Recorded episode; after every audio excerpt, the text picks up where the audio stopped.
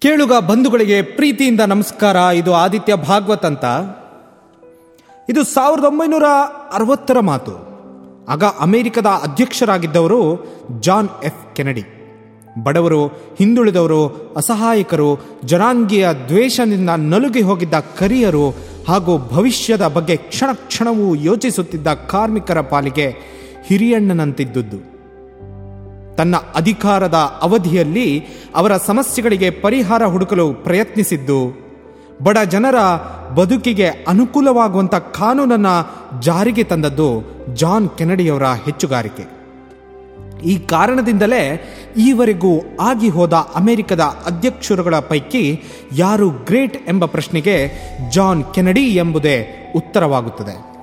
ಜೊತೆಗೆ ಇನ್ನೊಬ್ಬ ಮಹಾನಾಯಕ ಅಬ್ರಹಾಂ ಲಿಂಕನ್ನ ಹೆಸರು ಕೂಡ ಕೇಳಿಬರುತ್ತೆ. ಕೆನಡಿ ಅಮೆರಿಕದ ಅಧ್ಯಕ್ಷನಾಗಿದ್ದ ಅವಧಿಯಲ್ಲಿಯೇ ಪುಟ್ಟ ರಾಷ್ಟ್ರ ಎಂದೇ ಹೆಸರಾಗಿದ್ದ ವಿಯೆಟ್ನಾಂನೊಂದಿಗೆ ಅಮೆರಿಕದ ರಾಜತಾಂತ್ರಿಕ ಸಂಬಂಧ ಹಳೆಸಿಕೊಂಡಿತು ಪರಿಣಾಮ ಎರಡೂ ರಾಷ್ಟ್ರಗಳು ತಮ್ಮ ವಿದೇಶಾಂಗ ರಾಯಭಾರಿಗಳನ್ನು ವಾಪಸ್ ಕರೆಸಿಕೊಂಡವು. ನಂತರದಲ್ಲಿ ವಿಯೆಟ್ನಾಂನ ಅಧ್ಯಕ್ಷರು ಅಮೆರಿಕ ಮತ್ತು ಅಲ್ಲಿನ ಅಧ್ಯಕ್ಷರ ಕುರಿತು ಲಘುವಾಗಿ ಮಾತನಾಡಿದರು. ಅದು ಎಲ್ಲ ಪತ್ರಿಕೆಗಳಲ್ಲೂ ವರದಿಯೂ ಆಯಿತು. ವಿಯೆಟ್ನಾಂ ಅಧ್ಯಕ್ಷರ ಮಾತಿನಿಂದ ತನ್ನ ಸಾರ್ವಭೌಮತ್ವಕ್ಕೆ ಧಕ್ಕೆ ಉಂಟಾಗಿದೆ ಎಂದು ಭಾವಿಸಿದ ಅಮೆರಿಕ ದಿಢೀರನೆ ಯುದ್ಧ ಘೋಷಿಸಿಬಿಟ್ಟಿತು ಹೇಳಿ ಕೇಳಿ ಪುಟ್ಟ ರಾಷ್ಟ್ರವಲ್ಲವೇ ವಿಯೆಟ್ನಾಂ? ಅದನ್ನು ಸೋಲಿಸಲು ಹೆಚ್ಚೆಂದರೆ ಮೂರು ದಿನಗಳ ಕಾಲ ಸಾಕು ಎಂದೇ ನಂಬಿದ್ದರು ಜಾನ್ ಕೆನಡಿ. ಅವರು ಮಾತ್ರವಲ್ಲ, ಇಡೀ ಜಗತ್ತೇ ಹಾಗೆ ಭಾವಿಸಿತ್ತು. ಆದರೆ ಯುದ್ಧ ಶುರುವಾದ ಕೆಲವೇ ದಿನಗಳಲ್ಲಿ ವಿಯೆಟ್ನಾಂನ ತಾಕತ್ತು ಏನೆಂದು ಎಲ್ಲರಿಗೂ ಅರ್ಥವಾಗಿ ಹೋಯಿತು. ಏಕೆಂದರೆ ಇಂಥದ್ದೊಂದು ಬೆಳವಣಿಗೆಯನ್ನ ಮಹಾಸಮರವನ್ನ ಮೊದಲೇ ನಿರೀಕ್ಷಿಸದರಂತೆ ವಿಯೆಟ್ನಾಂನ ಯೋಧರು. ಅವಡು ಗಚ್ಚಿ ಹೋರಾಟಕ್ಕೆ ನಿಂತು ಬಿಟ್ಟಿದ್ದರೂ ಪರಿಣಾಮ ಮೂರೇ ದಿನಗಳಲ್ಲಿ ಮುಗಿದು ಹೋಗುತ್ತದೆ ಎಂದು ಭಾವಿಸಲಾಗಿದ್ದ ವಿಯೆಟ್ನಾಂನ ಕದನ ಮೂರು ತಿಂಗಳಾದರೂ ಮುಗಿಯಲಿಲ್ಲ.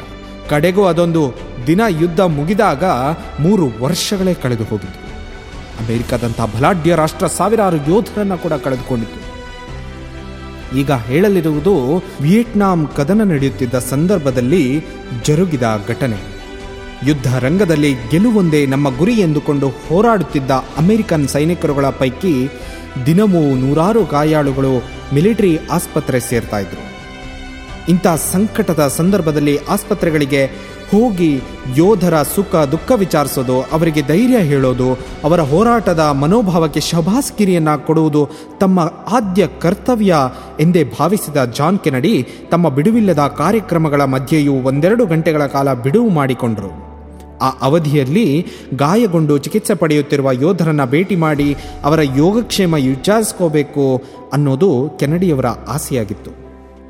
ಈ ಸಂದರ್ಭದಲ್ಲಿಯೇ ಇಪ್ಪತ್ತೈದರ ಹರಿಯದ ಯೋಧನೊಬ್ಬ ತೀವ್ರ ಗಾಯಗಳಿಂದ ಆಸ್ಪತ್ರೆಗೆ ದಾಖಲಾಗಿದ್ದ. ಆತನಿದ್ದ ಸೇನಾ ಕ್ಯಾಂಪ್ ಮೇಲೆ ಶತ್ರು ಸೈನಿಕರು ಗ್ರೆನೇಡ್ ಎಸೆದಿದ್ದರ ಪರಿಣಾಮ ಆತನ ಎರಡೂ ಕಣ್ಣುಗಳಿಗೆ ತೀವ್ರ ಪೆಟ್ಟಾಗಿತ್ತು. ದೃಷ್ಟಿ ಹೋಗುವ ಸಂಭವ ಇತ್ತು. ಪ್ರಾಣಾಪಾಯದ ಸಾಧ್ಯತೆ ಕೂಡ ಇತ್ತು. ಆದರೂ ಅತ್ಯುತ್ತಮ ಚಿಕಿತ್ಸೆಗೆ ಸರ್ಕಾರ ವ್ಯವಸ್ಥೆ ಮಾಡಿದ್ದರಿಂದ ಅವನನ್ನು ಉಳಿಸಿಕೊಳ್ಳುವ ನಂಬಿಕೆ ವೈದ್ಯರಿಗಿತ್ತು. ಯೋಧನಿಗೆ ಇದನ್ನೆಲ್ಲ ವಿವರಿಸಿದ್ದ ವೈದ್ಯರು, ನಿಮ್ಮ ಕಣ್ಣುಗಳಿಗೆ ತುಂಬ ಪೆಟ್ಟು ಬಿದ್ದಿದೆ. ಈಗ ದೃಷ್ಟಿ ಮರಳಿಸುವ ಶಸ್ತ್ರಚಿಕಿತ್ಸೆ ಔಷಧೋಪಚಾರ ಆರಂಭಿಸಿದ್ದೇವೆ. ನೀವು ಒಂದು ದಿನದಲ್ಲಿ ಹತ್ತು ನಿಮಿಷದ ಅವಧಿ ಮಾತ್ರ ಕಣ್ತೆರೆಯಬಹುದು ಉಳಿದ ಅವಧಿಯಲ್ಲಿ ಕಣ್ಣು ಮುಚ್ಚಿರಲೇಬೇಕು. ಇಲ್ಲವಾದರೆ ಇನ್ಫೆಕ್ಷನ್ ತಗಲಿ ದೃಷ್ಟಿ ಹೋಗೋ ಅಪಾಯ ಇದೆ ಅಂತ ಎಚ್ಚರಿಸಿದರು. ಈ ಮಾತಿಗೆ ಯೋಧನು ಸಮ್ಮತಿ ಸೂಚಿಸಿದ್ದ.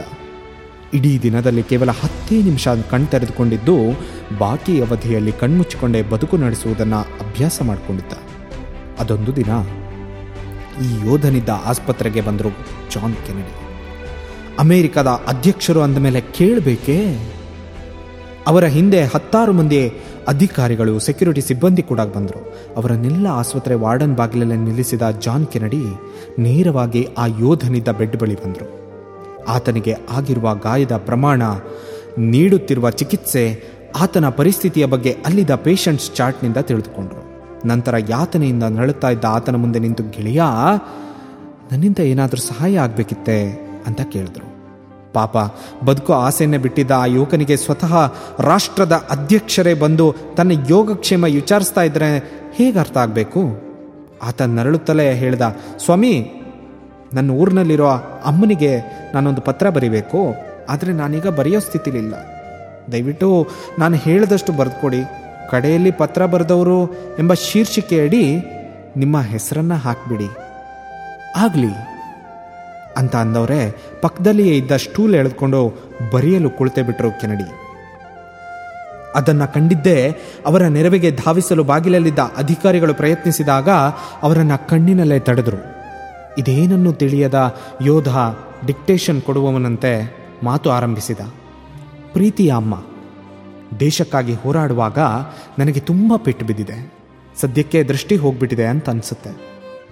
ದಿನಕ್ಕೆ ಬರೀ ಹತ್ತು ನಿಮಿಷ ಮಾತ್ರ ಕಣ್ತೆರ್ಕೊಂಡಿರಬೇಕು ಅಂತ ಡಾಕ್ಟರ್ ಕಟ್ಟಪ್ಪಣೆ ಮಾಡಿದ್ದಾರೆ.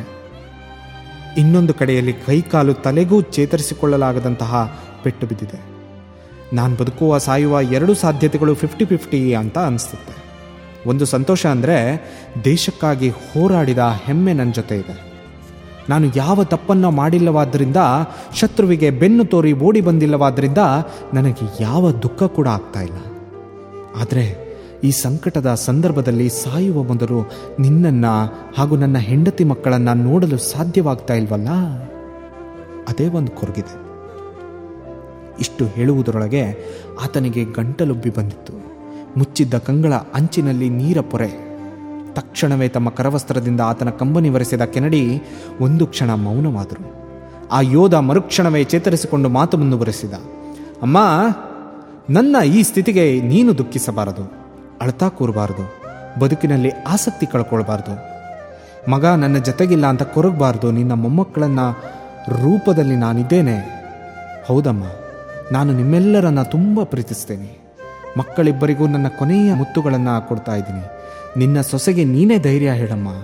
ಒಂದು ವೇಳೆ ನಾನು ಸತ್ತೋದ್ರೆ ಮುಂದೆ ನನ್ನ ಮಕ್ಕಳನ್ನು ಸೈನ್ಯಕ್ಕೆ ಸೇರ್ಸಮ್ಮ. ಇದೇ ನನ್ನ ಕನ್ನೆಯ ಆಸೆ. ಇಷ್ಟು ಹೇಳಿ ಆತ ಮಾತು ನಿಲ್ಲಿಸಿದ. ಅದೇ ರೀತಿ ಬರೆದು ಮುಗಿಸಿದ ಕೆನಡಿ ಕೊನೆಯಲ್ಲಿ ಪತ್ರ ಬರೆದುಕೊಟ್ಟವರು ಜಾನ್ ಎಫ್ ಕೆನಡಿ ಅಧ್ಯಕ್ಷರು ಅಮೆರಿಕ ಸಂಯುಕ್ತ ಸಂಸ್ಥಾನ ಅಂತ ನಮೂದಿಸಿದರು. ನಂತರ ಪತ್ರದ ಮೇಲೆ ಆ ಯೋಧ ಹೇಳಿದ ವಿಳಾಸ ಬರೆದು, ಗೆಳೆಯ, ಇದನ್ನು ನಾನೇ ಪೋಸ್ಟ್ ಮಾಡ್ತೇನೆ ಸರಿಯಾ? ಅಂತ ಕೇಳಿದರು. ಸ್ವಾಮಿ, ನನ್ನ ಪತ್ರವನ್ನು ಅಂಚೆಗೆ ಹಾಕುವ ಮುನ್ನ ಓದಿಬಿಡಲೆ ಹೇಗಿದ್ರೂ ಹತ್ತು ನಿಮಿಷ ಕಣ್ತೆರಿಬಹುದಾದ ಅವಕಾಶ ನನಗಿದೆ. ಒಂದು ವೇಳೆ ಏನಾದರೂ ಬಿಟ್ಟು ಹೋಗಿದ್ರೆ ಅದನ್ನು ಹೇಳಿಬಿಡ್ತೀನಿ, ಅಂದ ಆ ಯೋಧ. ಕೆನಡಿ ಒಪ್ಪಿದರು. ಪ್ರಯಾಸದಿಂದ ಕಣ್ತೆರೆದ ಆತ ಪ್ರಯಾಸದಿಂದಲೇ ಓದಿ ಮುಗಿಸಿದ. ಕಡೆಯ ಟಿಪ್ಪಣಿ ನೋಡಿದ್ದೆ ಗಾಬರಿಯಾಗಿ, ಸ್ವಾಮಿ ನೀವು ನೀವು ನಮ್ಮ ಅಧ್ಯಕ್ಷರೇ ಎಂದು ಉದ್ಘರಿಸಿ ಗೌರವದಿಂದ ಮಿಲಿಟರಿ ಸಲೀಟ್ ಹೊಡೆಯಲು ಮುಂದಾದ. ತಕ್ಷಣವೇ ಅವನನ್ನು ತಡೆದ ಕೆನಡಿ, ಹೌದು ಗೆಳೆಯ, ನಾನು ಜಾನ್ ಕೆನಡಿ. ಇವತ್ತು ಸೆಲ್ಯೂಟ್ ಹೊಡಬೇಕಾಗಿರೋದು ನೀನಲ್ಲ ಗೆಳೆಯ. ನಾನು, ಎನ್ನುತ್ತಾ ಆತನ ಕೈಗೆ ಒಂದು ಹೂಮುತ್ತನ್ನು ಕೊಡ್ತಾರೆ. ಸಂಕಟದ ಸಂದರ್ಭದಲ್ಲಿ ನಿನ್ನ ಸೇವೆ ಮಾಡಿದೆಯಲ್ಲ? ನನ್ನ ಬದುಕು ಸಾರ್ಥಕ ಆಯಿತು. ನಿನ್ನಂತಹ ಧೀರನನ್ನು ಪಡೆದ ಧನ್ಯತೆ ಅಮೇರಿಕದ್ದು ಅಂತ ಹೇಳ್ತಾ ಭಾವಪರವಶರಾಗುತ್ತಾರೆ. ಇದನ್ನೆಲ್ಲ ಮೌನವಾಗಿ ವೀಕ್ಷಿಸ್ತಾ ಇದ್ದ ಕೆನಡಿಯವರ ಸಹಾಯಕರ ಕಂಗಳಲ್ಲೂ ನೀರು ಬರ್ತಾ ಇರುತ್ತೆ. ಇದು ಕನ್ಫ್ಯೂಸ್ಡ್ ಆತ್ಮ from somewhere in your mind thank you thank you so much